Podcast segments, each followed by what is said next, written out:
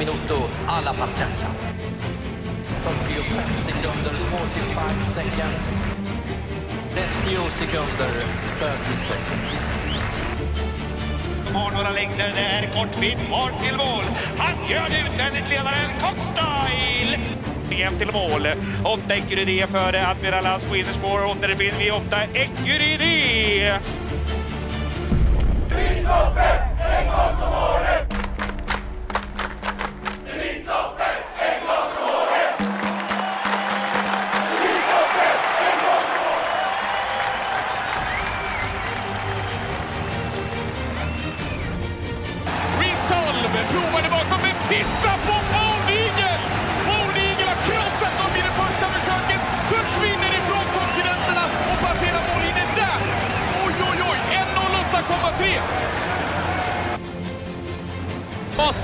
sa du för någonting?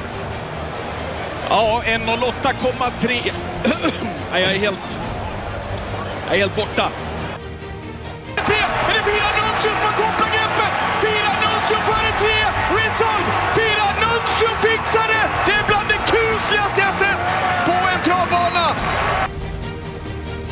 Ja, han är, han är grym alltså. Tarzan hade verkligen ställt, ställt i ordning till det här. Så att, eh, ja, fantastiskt kul.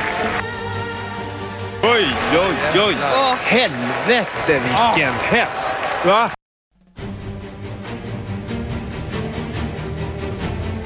Då var den här, Elitloppsveckan. Äntligen, säger jag. Ja, det hade varit mycket roligare att vara på plats, men sitta hemma och tycka synd om sig själv, det är inte min grej. Därför spelar vi in podd måndag, tisdag, onsdag, torsdag, fredag och eventuellt så avslutar vi med Twitch på söndag. Vi gör premiär. Det ska bli kul att testa. Och veckans gäster, de går inte av för hackor. Lyssna upp nu och lyssna ordentligt. Först ut, Sandra Mårtensson. Ja, hon som står där live i direktsändningarna på lördagarna i alla våra vardagsrum. Även onsdagarna förresten.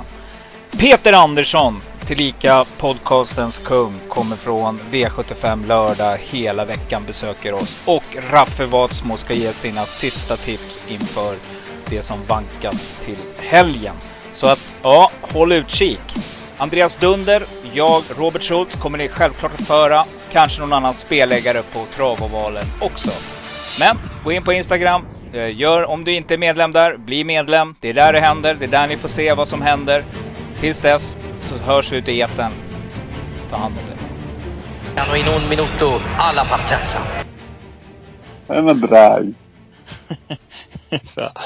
Herregud.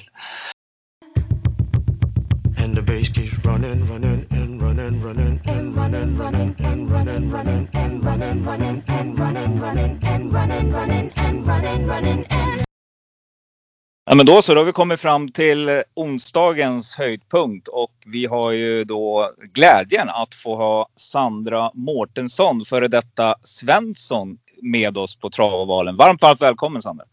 Tack så mycket!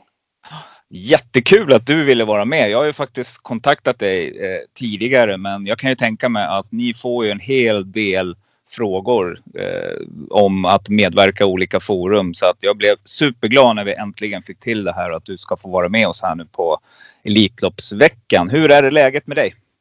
Ja, men det är ju toppen. Jag har ju gått in i den här eh, så kallade Elitloppsbubblan nu. Den här veckan så är det verkligen bara fokus på Elitloppet. Så man eh, stänger ute lite i omgivningen och sagt att den här veckan är man osocial och bara har fokus på det här eh, roliga som ska komma. Hela den här veckan som man bygger upp är ju ja, fantastisk.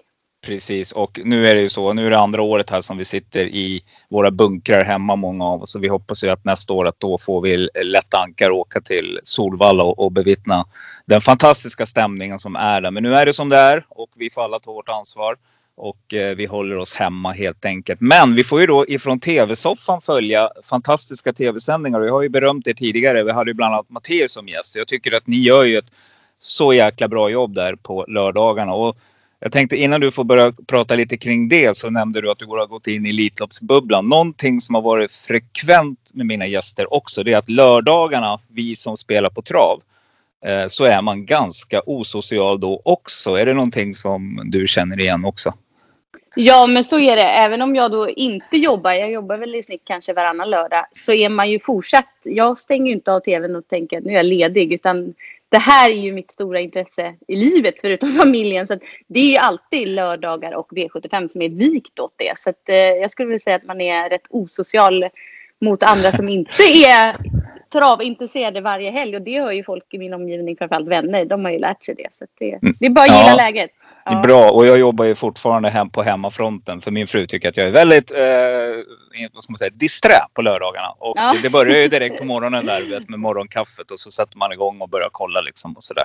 Men eh, jag håller med dig. Det här är fantastiskt roligt och det är ju en hobby och det är liksom för det är ett arbete och hobby och för mig är det, är det ju endast en hobby men jag tycker att det är superroligt. Ja Mm. men eh, en dag på, i studion, hur kan den se ut då liksom? För att eh, det, jag kan tänka mig, jag sa det till Matteus också, att det är ingen dans på rosor utan det här är väl, när börjar en normal V75-omgång för dig? Eh, Menar du när jag kommer till jobbet eller även alla förberedelser? Förberedelse, jag tänker, för, för eh, jag har ju sagt att för mig börjar det på söndag kväll. Då börjar jag, då in Mm. och kollar startlistor och så börjar man och så kanske man har en klaring där och sen så går man och marinerar där hela veckan. Men jag tänker för dig då, jag kan tänka mig att du jobbar ju med det här liksom. Du ska stå där i direktsändning. Det måste ju vara oändligt med tid du lägger ner för att liksom vara påläst. Ja men så är det ju. För varje nytt, ny V75 så är det ju nytt att analysera. Även om man kan många av hästarna från vecka till vecka så är det ju nytt att sätta in dem med andra förutsättningar. Så då får man ju ändå börja analysera om det och eh, loppen. Så att jag börjar också söndag. Då är man ju alltid så spännande att smyga fram spåren som har kommit. Jag kan ibland hålla mig från anmälningslistorna just för att jag vill ha spåren samtidigt. Men det där är lite blandat beroende på vilket humör jag är på. Men just att smyga fram spåren sen och precis som du säger om det är någon häst du har följt lite extra och som du vet att du väntar på att få se igen. Så hajar man ju till och kanske gör en liten markering direkt sådär. Sen är det ju upplägget direkt måndag igen och börja och plugga på och eh, vi delar ju oftast upp våra lopp sinsemellan ibland när man jobbar. Ja, det var man också en alltid fråga jag lite hade. Ja. fokus. Ja, Ja. då får vi ofta så att till exempel jag och Micke då, då bestämmer vi eh, vilka lopp vi tar mest fokus på för det är de lopp vi behöver lämna in i förhand med information. Sen läser man ju alltid in helheten såklart. Mm. Men vi har ju fokus på vissa avdelningar så att säga. Så att de grottar jag mig ner mig på först. Sen för att du ska kunna få helheten så behöver jag ju kunna lägga upp hur hela mitt system ska vara. Och då behöver jag såklart ta full fokus på alla sju då. Ja, Och, så eh, börjar man hela veckan. Ja, och ibland så eh, händer det ju faktiskt att du står i direktsändning och eh, eh, jag tror att jag hittade någonstans att 2019 så i direktsändning så, så var du med där inför sista loppet. Det måste ju vara, alltså kombinera då arbete med att jobba in en häst. Det måste ju vara otroligt eh, konstig situation. Ja, och hela den dagen var ju märklig. Jag hade så bestämda tankar innan när jag kom jag ska lägga upp det. Sen kom ju det här vädret. Som gjorde att det blev ju otroligt tungsprunget. Det var inte en häst från ledningen på V4 heller. Så då fick man ju börja tänka om sina tankar. Precis som man sa där i genomgången. Jag vet att i V75 var det två som var ett lärlingslopp. Som jag från början hade sagt, äh, men jag kommer helgardera det här loppet. Men när jag såg hur det blev kört så bara, nej vi stryker alla på första sidan, 1 8. Jag kommer bara plocka med bakspårshästarna. Det var den känslan man fick. Ett rivigt lärlingslopp på den här banan, nej det kommer ta ut sin rätt. Och så fick man konstruera om systemet. Och sen Ja. hade jag spik i sjätte avdelningen, ett långlopp på Vincent As. Jag tror att han var en 12-15 procent. Och du vet när det var 900 meter kvar till mål då slängde han in handduken som man kan göra. Ja, jag det, vet just att det. jag vände mig om från stora monitorn som jag och Micke och Per gått fram till och bara fasiken inte min tur idag heller liksom. Nej. Och så är jag på väg upp till eh, vårt eh, studiebord och så hör jag bara Micke och Per, men kolla Sandra! Och så vänder jag mig om och så ser jag att han bara betag i grejerna och flög längst ut i banan och han dit. Så det var ju, jag kom att det bara vände hela kroppen från att man bara, åh, axlarna sjönk inte idag och så hade man chansen. Ja, och det då, ju- hur många hade du sista då? För där vann ju Perfect Dynamite tror jag. det Ja, som- favoriten. Det Ja. var ledningen. Ja. den sen den. Nej, jag hade ju fyra till i sista Oj. avdelningen. Så det var ju sjukt spännande. Mm. Det Oj, det har du, efter det då, har det blivit någon mer sån där rackarrökare eller? Nej, inte tillräckligt stor. Nej, nej. Så jag väntar in den. Den ska bara dit. Ja, då är vi två. Eh, Ja. Jag har haft, det var länge sedan också jag satt en riktigt stor faktiskt. Så att, eh, men eh, det är skam den som ger sig och det är det som är så fantastiskt. Det är faktiskt lite, brukar jag säga att eh, det är en form, har man form så brukar spelen trilla in liksom. Och har man motflyt då brukar det vara, period, i alla fall för mig, då är det perioder när det går väldigt trögt också. Men sen helt plötsligt vänder det och då Jag vet inte om det handlar om att man spelar, man blir lite gladare när man spelar och vågar lite mer kanske. Jag har ingen aning, men så är det för mig i alla fall. Nej, men jag inser, men vi brukar ofta säga så även bland kuskar, att man är i form så löser det sig i loppen. Man väljer Mm. rätt vägar, tar rätt beslut och jag håller med dig till fullo. I alla fall stämmer in på mig som spelare. Jag kan komma in i perioder där ingenting går vägen. Och så Nej. försöker man ändå hålla fast vid sitt egna lite spel. Och tänka att det måste vända. Men sen, jag tror också att det blir lite självförtroende. Att man vågar ta ställningen när man är inne i ropet. När man känner att man har lite medvind. Precis. Jag brukar säga till min bror du vet, när han ringer för att han, han blir så arg. Mm. och då tänker du Mick, Micke kanske. Sådär. Eh, så att när han, då, han får inte ringa mig. För att då förstör, kan han förstöra en hel lördag liksom för mig. Utan jag vill ju att det ska, när man, är, man får in något och man är lite glad sådär. Du vet, och man, då funkar det liksom. Men Mm. då, så ringer han då och, och ja, säger några välvalda i telefon där. Och då, då säger jag att nej, då får du inte ringa någon mer. Då brukar jag vända Nej. på telefonen också så att jag inte ser hans sms. Sådär. Så ni spelar inte ihop med andra ord? Ja, och det gör vi. Eh, ibland. gör det ibland också, Eh, ja. ja, ibland så när vi har spruckit så gör vi någon V5 ihop och sådär. Och, och, ja, så man, man är med lite längre fram också. Men du, du sa någonting där i form. Alltså, du har ju du har en bakgrund som, som eh, driver också. Och eh, jag var inne och kollade lite statistik snabbt här. Och jag tror att jag hoppas att jag hittar rätt här. Men 2013 så hade du ett väldigt bra år som, eller du hade många bra år där som, som driver. Du låg på 8% 10% 8 i, i segermarginal och många andra och tredje placeringar också. Men sen var du ju tvungen att eh, sluta på grund av allergi, stämmer det?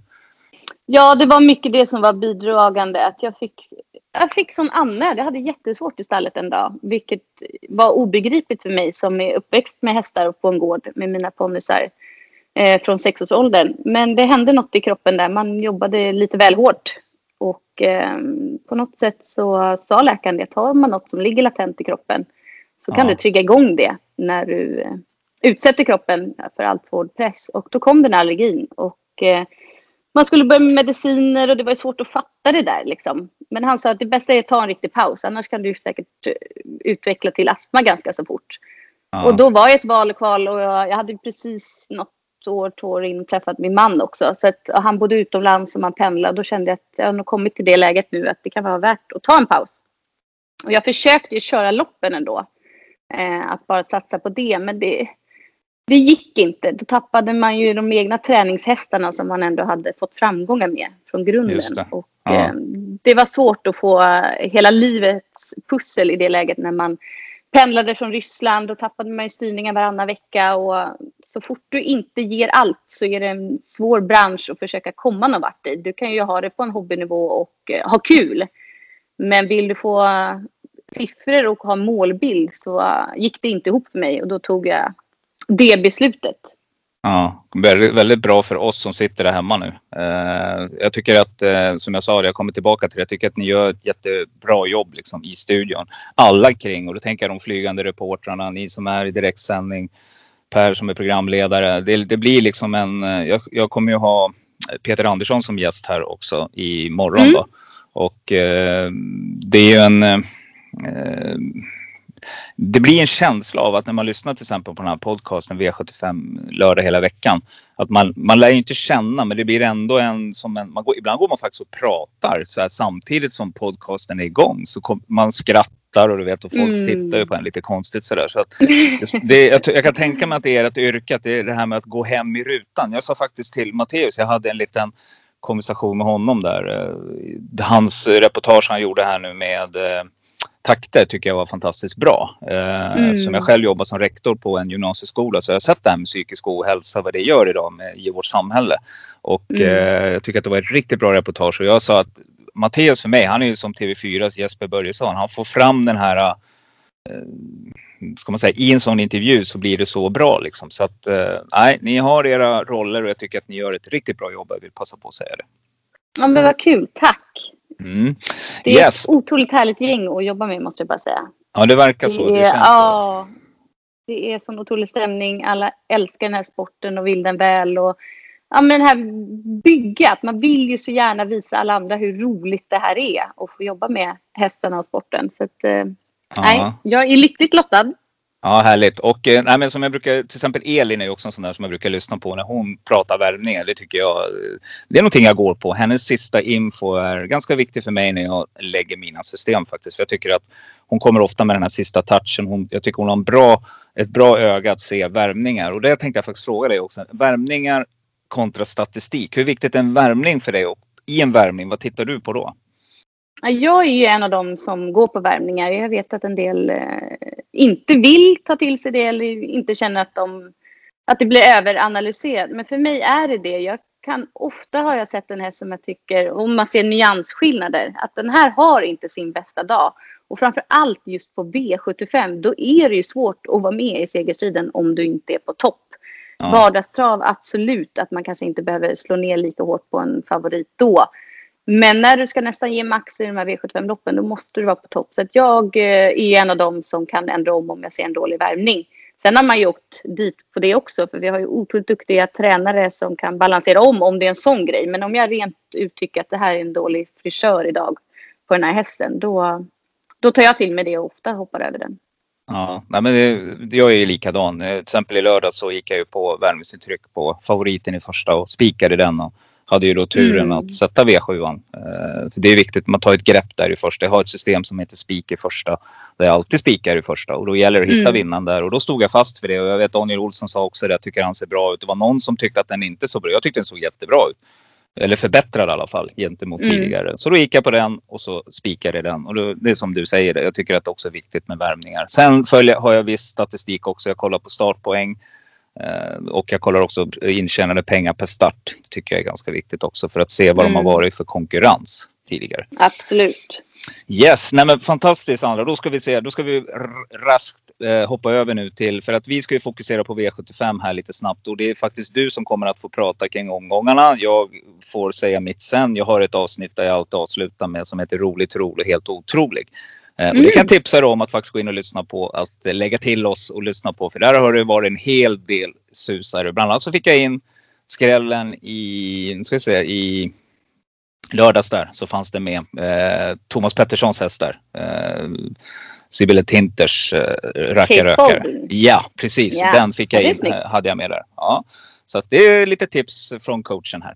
Det ska jag göra och sen så ska vi också prata lite Elitloppet självklart där du ska få gå igenom snabbt bara eh, vilka du tror går vidare och vilken du tror vinner Elitloppet. Känns det okej? Okay? Det känns helt okej. Okay. V751 2140 meter voltstart och här ska jag ta ut en spik. Diamantstoet inleder. Och eh, ja, hur går dina tankar här? Ja, det här loppet brukar ju oftast ligga som V754, 5 tror jag om jag minns rätt. Och det brukar kunna leverera skrällvinnare till låg procent, ofta från startvolten. Jag har börjat grotta ner. Vi ska ju säga det att det är tisdag. Jag har ja. inte kommit så långt. Eh, så inga klara tankar här. Men min första blev ju med spårlottningen 6 Joyful Tricks. Ja. Ja. Att Örjan Kihlström kan få iväg henne från start. Jag har kollat henne tidigare från springspår. Då fick han ingen fullträff. Men det var också så att hon snubblade till i vändningen. Så jag tror att det var därav Örjan inte fick den här kanonstarten. Men som det ser ut nu, jag gillar verkligen hennes inställning. Ja. Och eh, vet ju att det är fler invändigt, bland annat Georgia Am och Domingo som verkligen vill till ledningen. Men om Örjan träffar rätt här eh, och kommer till ledningen då är det inte givet att någon annan vill gå upp tempot så tidigt och då är det första hästen i loppet. Mm, har vi samma. Mm. Mm. Och om vi ska leta lite under ytan här, har du något skrällbud? Ja, någon som jag har jagat och som gav mig 20 gånger näst senast, det är ju 12 Ottilia Fri. Jag tycker mm. att hon är lite underskattad. Hon har höjt sig eh, under årets gång. Och såg du resan på Visby senast? Jajamän. Ja, jag tycker hon höll strålande. Ja. Så garderar det... man så är hon given i mina ögon. Hon var också en sån jag hade med i Otrolig när hon skrällde på V75. Ja, du hade det? Ja. Ja, så att jag, håller, jag håller med dig. Det är en, det är en mm. jättebra kusk också. Så att här har vi ett eh, ett roligt streck till 2 just nu. Det här kommer att ändra sig säkert. Eh, jag ser att de har eh, registrerat barfota runt om också, vilket är väldigt intressant. Eh, jaha, det finns en annan häst här som jag har jagat ett tag, eh, som jag sprack på i Eskils... Nej, var det, var det på Eskilstuna eller var var det någonstans? Hur som helst. Det var jackpot på 7 rätt i alla fall och där sprack jag i, i det här loppet som den här hästen vann. Jag fick in V5 den dagen och då var vi 22 stycken som fick utdelning på 4 rätt. Eh, ja, så det, det var riktigt smällomgång. Det var ju då Torbjörn Jansson vann med Form Fantone Am i sista. Eh, men kan du komma ihåg vilken häst det här var? Eskilsson, var det inte pappa Johnnys med Björn? Jajamän, gången? Ja, exakt. 2 procent på den Mm. nu. Oskar J Andersson, bra kusk också tycker jag. Hemmahörande i Dalarna. Man har Mm. siktat hit. Precis. Nej men eh, vad tror du? Skulle det kunna gå? Det skulle nog kunna gå, absolut. Och Oskar J har ju kört henne nu också. Det tycker jag är Mm. en fördel. Då har han fått en liten feeling kring henne. Den gången blev det ju ett tufft upplägg. Men eh, här kanske är några som vill göra lite jobb också. Så hon slipper göra allt själv. Mm. Och- Ja, det är ju lite en eller ta ställning eller ta några stycken. Ja, och eh, bara lite så här för dig. Jag har fått lite så här frågor kring nummer sju. Lamaresk, Jörgen Westholm. Mm. Inte det kan vara en jättestänkare också. Så att det kan vara värt att ha med sig kanske också. Jörgen och springspår. Det är Mm. bra. En av de snabbaste vi har, eller hur? Absolut, han är väldigt skicklig. Och Ja. som en förmåga som jag sa där på nu senast Umeåker. Han har en förmåga att få dem väldigt startsnabba. Mm. Såväl i volt som i auto. Och stall i konstant form. Verkligen. Han är toppen på att hålla dem i sån lång formtopp. Att just, just att han inte formtoppar dem för ett visst lopp. Utan att Ja. de får bibehålla formen och prestera på topp under en längre tid. Det gillar jag. Ja. Du, jag passar på att slå ett slag också för ett program som du är med i ibland. Det är ju eh, V75-mixen. Ja, just det. Som jag såg lite så här att den inte hade fått så högt i poddbetyg. Och jag, jag, jag tycker det här programmet är fantastiskt. Det är ett riktigt, riktigt bra program för er som gillar trav och som är ute efter sista info. Kanske klart den bästa och där brukar man kunna följa Jörgen då när han är ute och kör sina träningsjobb Mm. live. Det Prasslar och har så det tycker jag är ett roligt inslag också i, i, på fredagskvällen där. Ja, men det är underbart att han bjuder in och visar upp. Antingen ser det Exakt. takrakan eller ser den där åttan han kör på, på sin Ja. åker där eller någonting givande. Och det är kul för alla som framförallt kanske inte har inblick i hur folk tränar och hur det ser ut på gårdar. Jag Ja, tycker att han är grym på att bjuda in verkligen. eh, alla till eh, och få upp intresset för sporten. Ja, och det är också viktigt för det är, det är, ett, det är ett ansvar vi har allihopa. Och det är, det travsporten har ju vuxit nu under den här coronaperioden. Det gäller att bibehålla det här nu. Så, Mm. så är det ju. Och Eh, alla framför- vi som är intresserade är ju ambassadörer på ett eller annat sätt. Vare Precis, sig du är aktiv eller spelare. Exakt. Och nej men jättebra och eh, jag vet att eh, många av, av er som jobbar där också brukar framhålla eh, hästägarna. Som också är viktigt tycker jag att de kommer fram när vi pratar hästarna. Så att eh, ja, det är, det är en symbios som vi lever i allihopa här. Men eh, V752 då, 2140 meter autostart klass 1.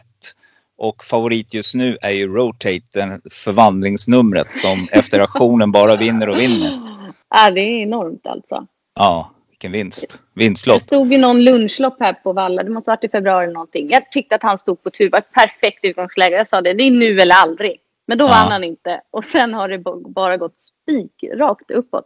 Han står ju alltså här nu med 987 000 Ja, insprungna i den här klassen. det är helt galet. Mm. Och köptes för 220 på auktion. Ja. Ja. Och eh, ja, fortfarande kvar i klass 1. Jag reagerade när jag såg det. Så att eh, Mm. ja, det här är ett riktigt fint klass 1-försök tycker jag. men det är det final, verkligen. En final. Ja, det är ju liksom, det känns ju som bronshästar de flesta. Nej, Men eh, vad, vad tror du? Vinner han Rotate då? Eh, inte helt given. Jag förstår att han nog blir favorit. Här måste man ju läsa på lite spetsstrid. Eh, och så finns det ju någon sån här luring som man måste läsa ut. Bo Örberg bakom sju Scorpions Madness. Det kan ju bli riktigt bra tempo på det här loppet. Ja, eh, precis. Mannen med mustaschen kör bara, hukar sig Ja, och så spänner han ögonen i björnar igen som han gjorde i V75 på, i påskas där tror jag det var. Ja. Ja, ja häftigt. Eller Halmstad var det.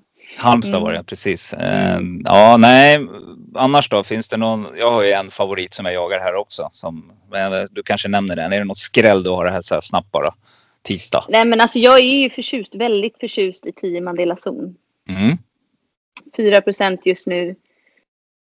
Barfota runt om, amerikansk sulke. Man gör lite förändringar här. Jag tycker om den hästen. Sen är det klart det måste nog klaffa lite här med positionerna. Powerblast är ju bra men han är ju mer att han blir tvåa, trea. Ja, det Credit den. to Love, var det den du var inne på Paolo? Ja, den har jag jagat länge nu. Alltså, jag trodde Mm. verkligen att han skulle få vinna sist. Men nej, det är som du säger. Det verkar det har gått troll i det där alltså. Så att, Ja. eh, Men då det får du inte ge upp han. Nej, nej, nej. 2 procent. Och Mandela Zon gillar jag också. Eh, Mm. Där hade jag faktiskt en, en duell mot Raffe Watsmo när han, när han gästade mig. Han trodde på Lucky Truck och jag trodde på Mandela Zon. Jag tror att den inte var så mycket sträcka då, Mandela Zon. Jag tror att den var 10 procent drygt då. Mm. Eh, Men den här hästen gillar jag också. Absolut. Och där Mm. kan du få draget tillbaka där faktiskt. Ja. ja, den gillar jag tidigt. Bonehard Flash då? Kan den vinna? Ja, men den har också varit riktigt bra, det tycker jag. Har ju ett bra utgångsläge här också. Så att Mm. inte otänkbar. Inte Jorma. första jag fastnar för, men... eh, Nej, spännande lopp. Ja. Vi får helt enkelt djupdyka i lopparkiven och fortsätta eh, över till V75 3. 2140 meter silverdivisionen. Och här kommer det ju garanterat, eh, ja, skulle vilja säga, tre, fyra, kanske fem hästar som inom kort här nu springer i gulddivisionen. Eh, fantastiskt fint lopp och jag, här hajade jag till när jag såg startlistorna direkt och tänkte att här har jag en spik. Nu ska vi se, tänker vi lika du och jag Sandra? Jag tror ju att du tänker sju Jaguar Dream. Ja, Mm. alltså den Alltså, här hästen. är ju... Mm. Ja. Cab Lane är en Ah. fin häst också men, men eh, Jaguar Dream har ju någonting annat. Det skulle kunna bli en sån där häst som går in rakt in i folkhemmet tror jag. Ja, han är ju så otroligt vacker. Vilken utstrålning han har.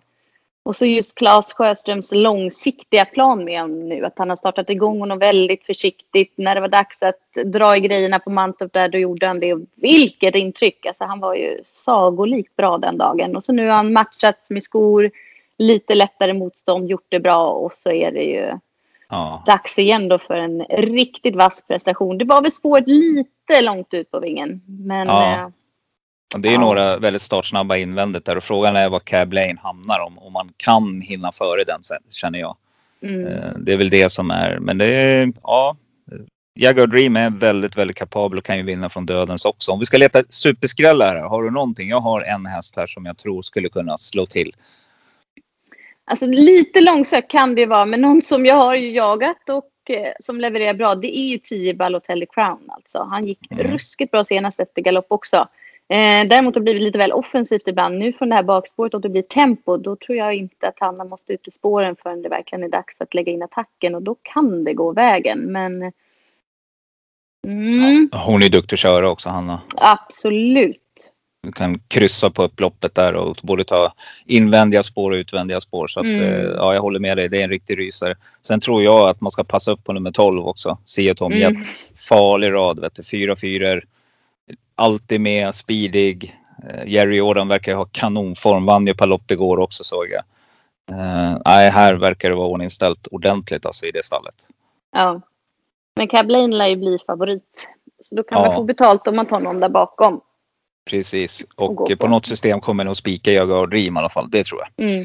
En annan häst som, som, är, är väldigt, som har fått ett dåligt utgångsläge det är ju nummer åtta Kapta. Men ja, den här gillar jag också faktiskt. Tycker det är ett rejält intryck på den här hästen.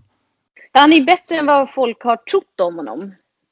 Det är ju Petter Salminen har ju alltid varit optimistisk men inte alltid att eh, man har hört några som har trott på honom. Men han har ju levererat starka insatser. Han har blivit bättre på att öppna bakom bilen också. Han går ju på alla distanser hästen.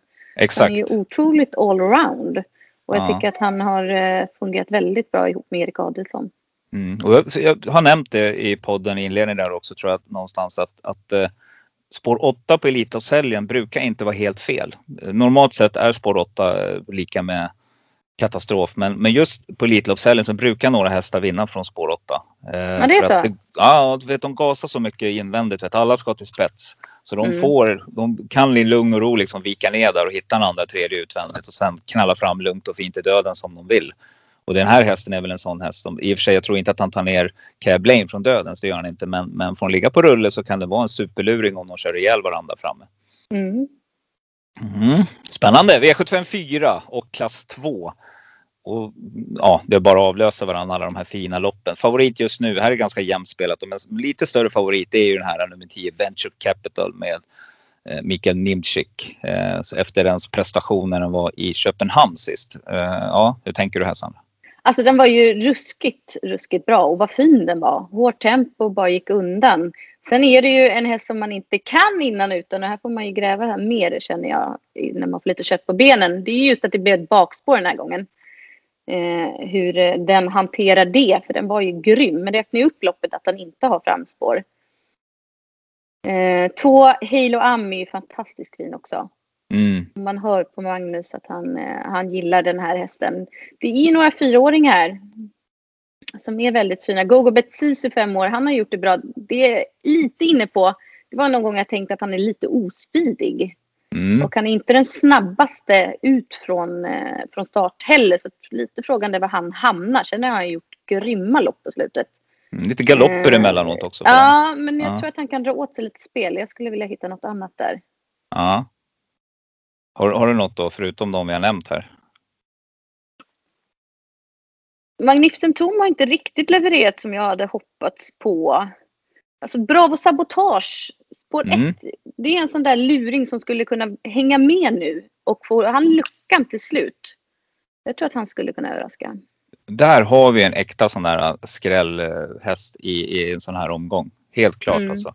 Eh, Marcus B. Svedberg också är lite inne i flytet också och Ola Samuelsson tränar. Ja, jag håller med. Det här är ett roligt drag. Ja. Eh, Digital Process, en superstänkare, åker från Halmstad här nu. Eh, Mm. ja, mm, gick 13-9 sist. Nej, det är nog som du säger, men eh, Redéns springare som du nämnde där också tycker jag. Magnus Tomat just nu bara 11 procent. Man väntar ju på den. Det riktigt Ja. ska lossna. Han har nog mer inombords än Mm. Ja, vilket lopp. Och sen har vi då kommit till V755, bronsdivisionen och ja, vad säger man? Eh, favorit just nu. Eh, satt fast sist, eh, gjorde väl det med flit. Det var väl en snygg prepare med lite intjänade pengar där. Nummer fem Oxidizer som jag hade på V75. Hade fyra hästar i sista, bland annat den.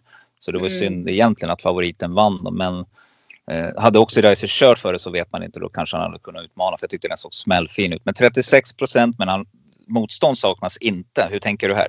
Hej.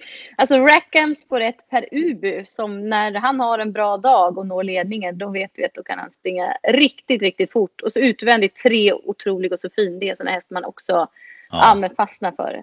Och det är kul Lars-Göran Söderberg vilket fint jobb han har gjort med den här hästen. Och så nu med Mats E. Djuse från fint utgångsläge och så växlar man i- den här gången till barfota runt om. Ja, den där tror jag mycket på. Står inte dödens i programmet för Oxidizer? Kan nog bli så. Jag vet inte hur man tänker med Sam the Man. Ja, den också ja. Den har, den har Ja. precis, det är lite skrik på det. Det kan bli en sån där som, som stiger snabbt på slutet där. Mm. Den har jag också hört Sen lite någon som är, nu är ju procenten ja, 12 procent, men Eddie West. Mm. Han har väl inte varit bättre än vad han är idag heller. Och den kan röra på sig. Ja, just om det blir det här tempot så är han ju sylvass till slut. Och det här utgångsläget, det behöver inte vara så tokigt för hans del.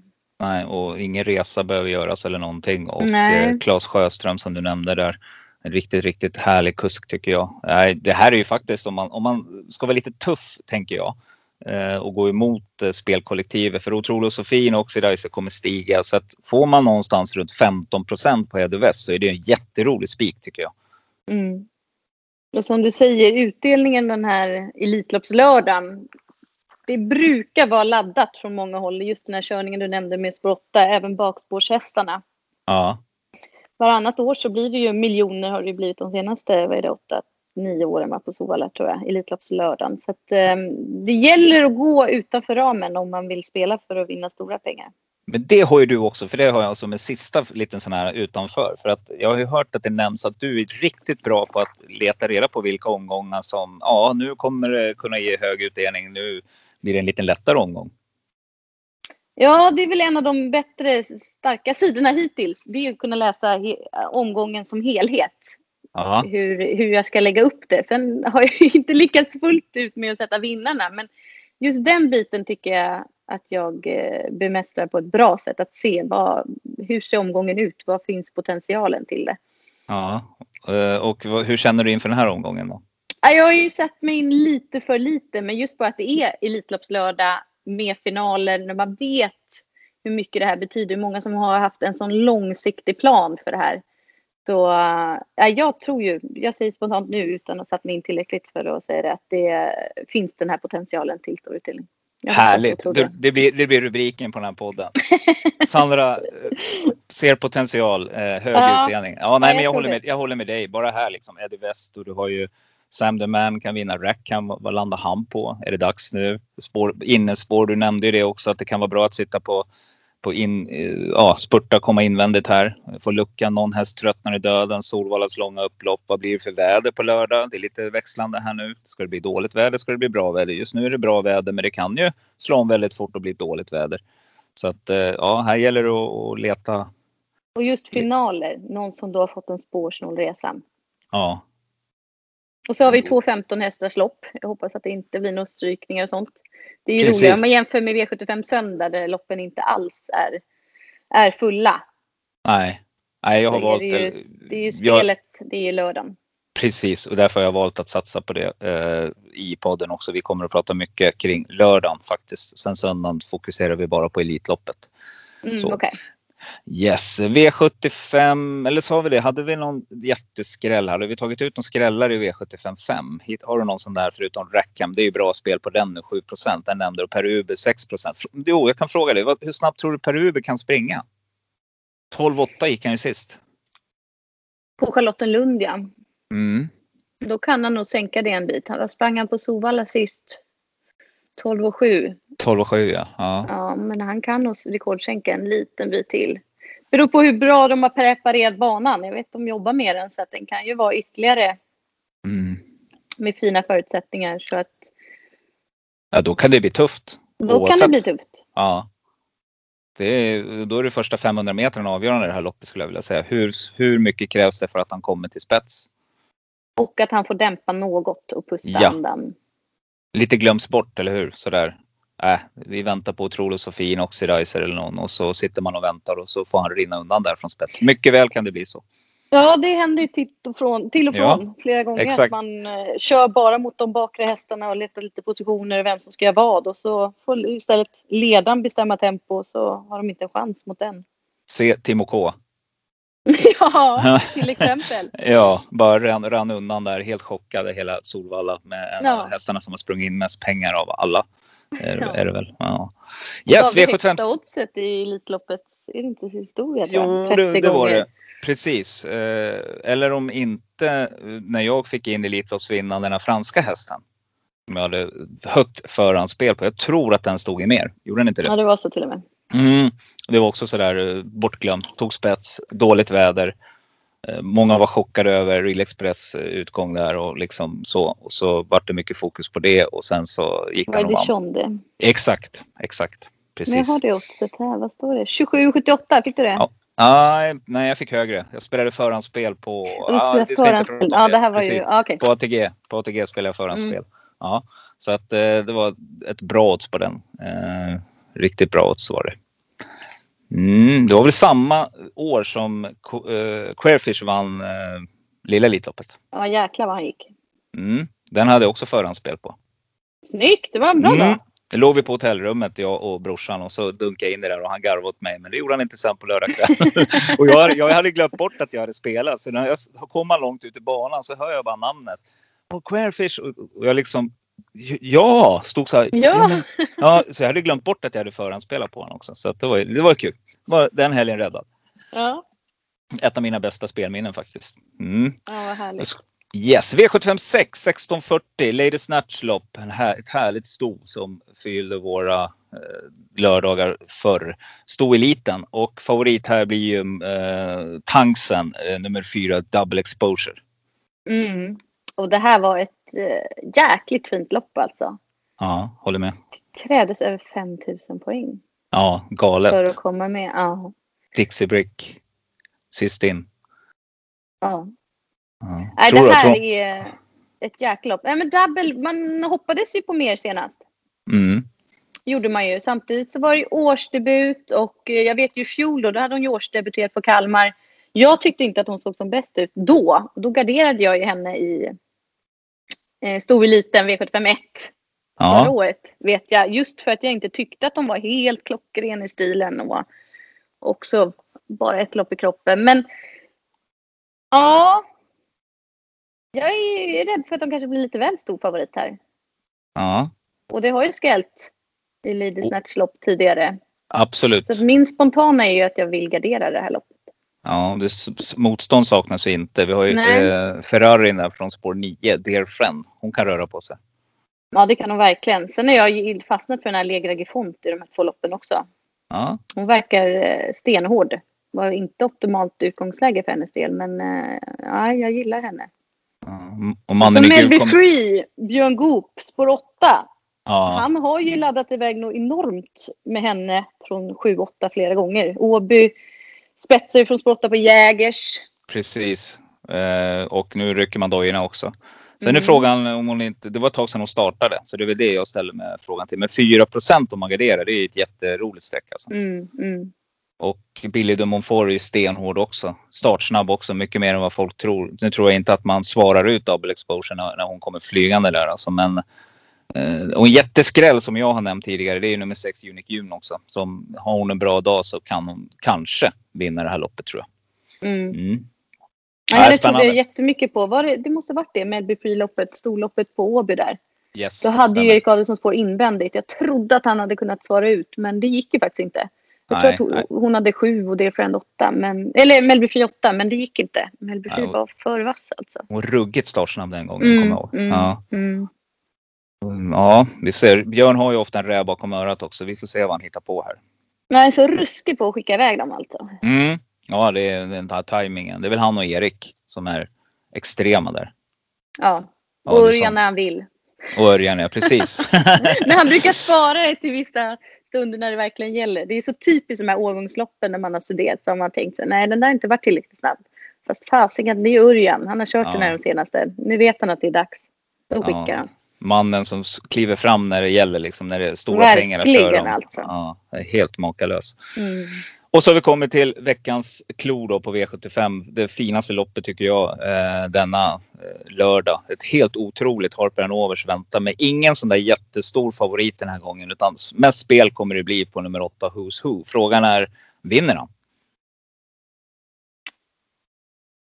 Spontant så tänkte jag först ja, men det gör han väl. Men de är ju ruskigt bra de här i det här loppet. Och i och med att de är så många som står på 40, det kommer ju bli en väldig taktik de sinsemellan i och med att de bara är två på 20 meter. Och jag kan ju inte tänka mig att de andra där, första volten, de gör ju upp om spets. Det kommer ju bli mycket taktik, vem som får göra det först från den bakre Ja. volten. Vem tar initiativ? Ehm, och får då Who's Who inte göra någonting utan spara sin speed, då är han grym tung i avslutningen. Mm. Och han tål ju att göra lite Moni Viking senare, alltså som han gjorde i fjol liksom. Mm. Ett rejält slutvarv och kunna lägga in ytterligare nästan en speed när det vankas upplopp. Precis, och det är väl det jag känner här. Vilka hästar kan det i det här Mm. startfältet? För att man ser ju, det blir ju skillnad när de, när de växlar där. När det är 500 kvar och de kommer långt Mm, till banan. Mm. Det, blir, det händer ju någonting där sista. Det är otroligt utslagsgivande på det här långa upploppet också. Men jag tänker Master Crow, vad kan han gå om han kommer iväg? Eh, Demonima kanske spetsar här. Eh, släpper till Master Crow, det är väl taktiken kan jag tänka mig. Eh, ligga rygg på den. Vad kan han gå från spets egentligen? Men hur Om- snabb, snabb är Maestro Crow ut då? För jag har inte kommit så långt i lite- volten. Är han inte lite för långklivad? Jo, han är, han är ju det. Och eh, de på mellanvolten här, Ivory Quattro kommer ju komma iväg jättesnabbt alltså. Eh, Mm. Sen är frågan om, om eh, Bergan vill att den ska köra ledningen den här gången. Det tror inte jag. Men ja, jag, jag, jag skulle tippa på att, att han sitter. Och så går hästen iväg felfritt. Då sitter han i spets efter en 600-700 meter där någonstans. Då har han kört sig till ledningen Johan. Då, då är frågan hur snabbt kan han gå? Och vem bakifrån, alltså den som står på leken där bakom. Det är ju Vitruvio och Dragster med springspår. Eh, Dragster har ju en ruggig form alltså. Frågan är om inte 2% på den är ett riktigt roligt skrällbud här. För den kommer att sitta bra på den när det vankas upplopp. Det tror jag. Ja, det som är att det får inte bli för bra från springspår också. Att man blir den som får, får göra det tyngsta jobbet. Men samtidigt så borde det kunna bli lite schack här också. Att man vill förbättra positionerna så att de går fram Mm. och avlöser varandra. Mm. Men har man mycket pengar eller streck kvar då lär man ju gasa på lite här känner jag. För att ja, det här kan bli ett riktigt taktiklopp som du sa. Och risken är att det kan gå lite för sakta också i början och hej och hå. Så att eh, Eh, är det någon så här superskräll du har här som du skulle vilja nämna? Nej men ändå nu behöver man lägga ner sig i, i voltstarten här. Men eh, alltså Timo Nurmos när han har siktat in sig på något. Elis hade han ju till det här loppet för några Mm. är det- ja, Två Boston YSL med ett lopp i kroppen här. Den är farlig. Per Lennartsson är ju också så ruskigt bra tycker jag på att ge dem spårsnåla resor. När han vet hur upplägget på loppen är och när det är sån här lång distans. Sen vet jag inte heller om den är tillräckligt eh, kvick i benen till slut. Men om den skulle få smyga mer som ja, tredje häst på innerspår där. Då kan den bli farlig. Men den kanske drar iväg i procenten också. Just för att det är Timo Nurmos.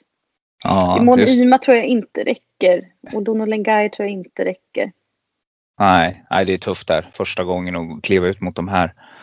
Eh, Men jag tänker Boston YSL, den, det är ingen häst som jag fastnar för. Men nu när du nämner den så kommer jag att ta med den om jag garderar. För att, eh, det är precis som du säger, Timo han vet hur man ställer i ordning. Och här kommer det nog bli en, en, en spårsnål resa. Och sen så, ja, Elis nämnde du. Så, så smäller det till på upploppet bara. Ja men just det att det känns som att det har varit sikte på att stå på start. Mm. Och bara ett lopp i kroppen. Så att den där lär vara riktigt i ordning. Härligt! Ja men då så, då har vi smackat in en V7 här nu och vi ska ju då be oss över till eh, söndagen lite snabbt Sandra. Och eh, du ska bara få kommentera Elitloppsförsök 1 då. Vilka fyra hästar tror du går vidare från Elitloppsförsök 1? Jag tror att Vivid Wise Ass, rapporterna i år är ju så mycket bättre. Jag läste precis Gocciadors frus eh, intervju här att han kan inte kännas bättre än vad han Oj. gör. Okej? Alla Ja. förberedelser har varit kanon och med tanke på att de fick den här tidiga inbjudan, inte behövt starta. Jag tror att han kommer komma fräsch och fin och det är ju så bra att man hinner se han värma också. Ja, För han visade ju tidigt i fjol att han inte var i ordning. precis. Ja. Eh, så att jag säger Vivid Wise Ass. Mone Viking är ju den som känns otroligt rolig inför Elitloppet. För att han är så osynad i, på distansen och att han fick ett så bra utgångsläge. Jag tror Mone Viking löser det med Björn Goop. Ja. Sen är jag ju löjligt förtjust i Etos Kronos. ja Magnus och Djuse får gå vidare. Och så säger jag åtta Don Fanucci set. Det Ja, blir min fyra. spännande. Din dag?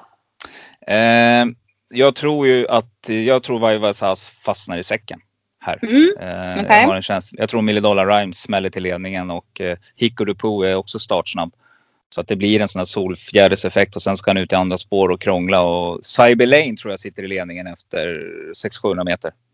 Du tror att Fred- Fredrik släpper då? Ja, det tror jag. Eh, Mm. Lyfta till final. Jag tror inte att han vill köra två med, med tanke på det som hände i Finland. Utan man släpper helt enkelt och så lägger sig Örjan lugn i dödens med Don Fanucci set. Så jag säger Cyber Lane, Don Fanucci set, Million Dollar Rhyme och Hicko Dupo spurtar till final.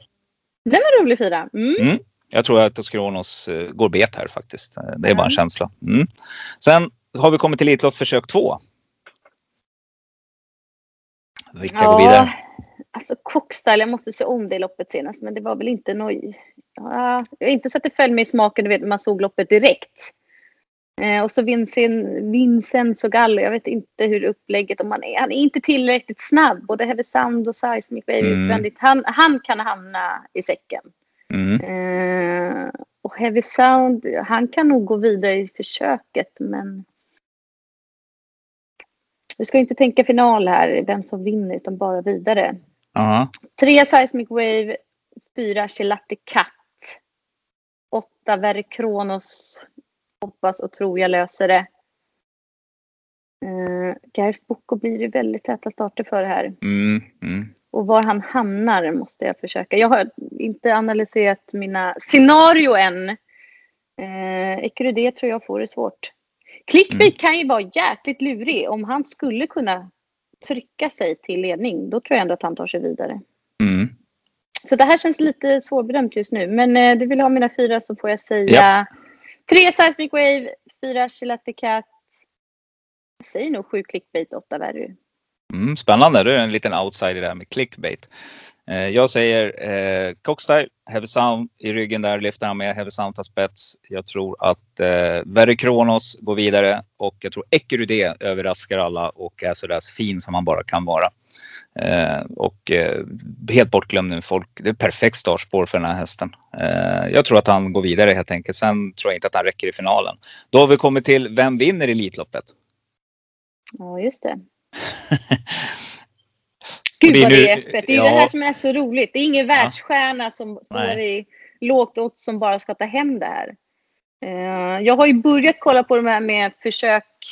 Vilka hästar som har klarat att gå två hit. För det är ju verkligen så att hit två är ju ett helt annat lopp med helt andra förutsättningar där vi inte är vana att bedöma dem. Och vi har ju sett så otroligt många topphästar som har presterat grymma insatser i försöken men har ju tagit ut sig och Mm. inte kunnat prestera.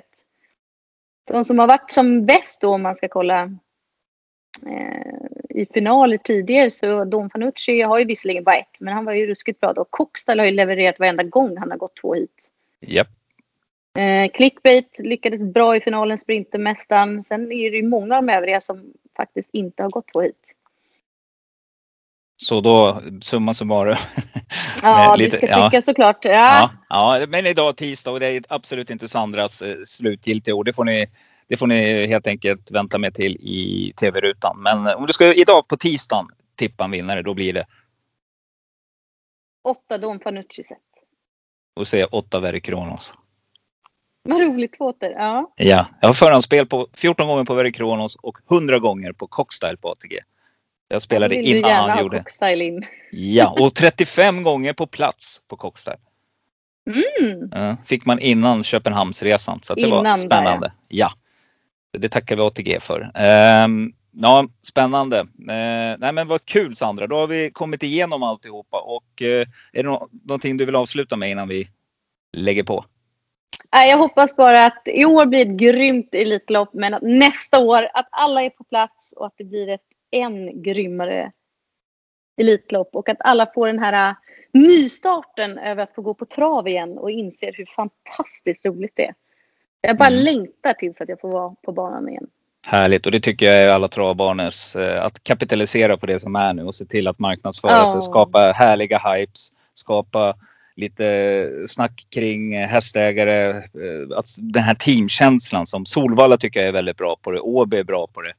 Eh, De stora banorna men jag önskar att de lite mindre banorna kanske också börjar få lite, jag ska inte säga lite, lite vi mot dem känsla. Jag hade ju Robert Dunder och eh, Daniel Wäjersten som pratar om att de följer sina hästar på, om inte de vinner så vill de att Bergsåkerhästarna ska vinna.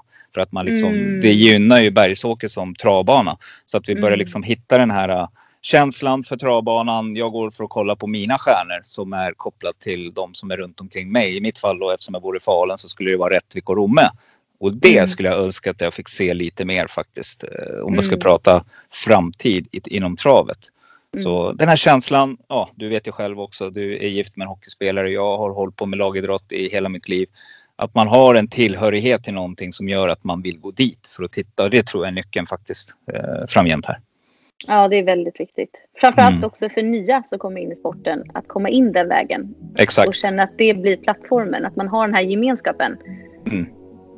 Hypa travtränarna, hypa eh, kuskarna och eh, liksom skapa den här känslan av att eh, jag tillhör Rom eller Gävle eller vad det nu kan vara. Och så Mm. får man en häst som går till Elitloppet och då blir det liksom jättestort kopplat till den hästen. Mm. Mm. Ja, jag då skapar med. vi. Härligt, men vad kul. Jag tackar så jättemycket för den här tiden Sandra.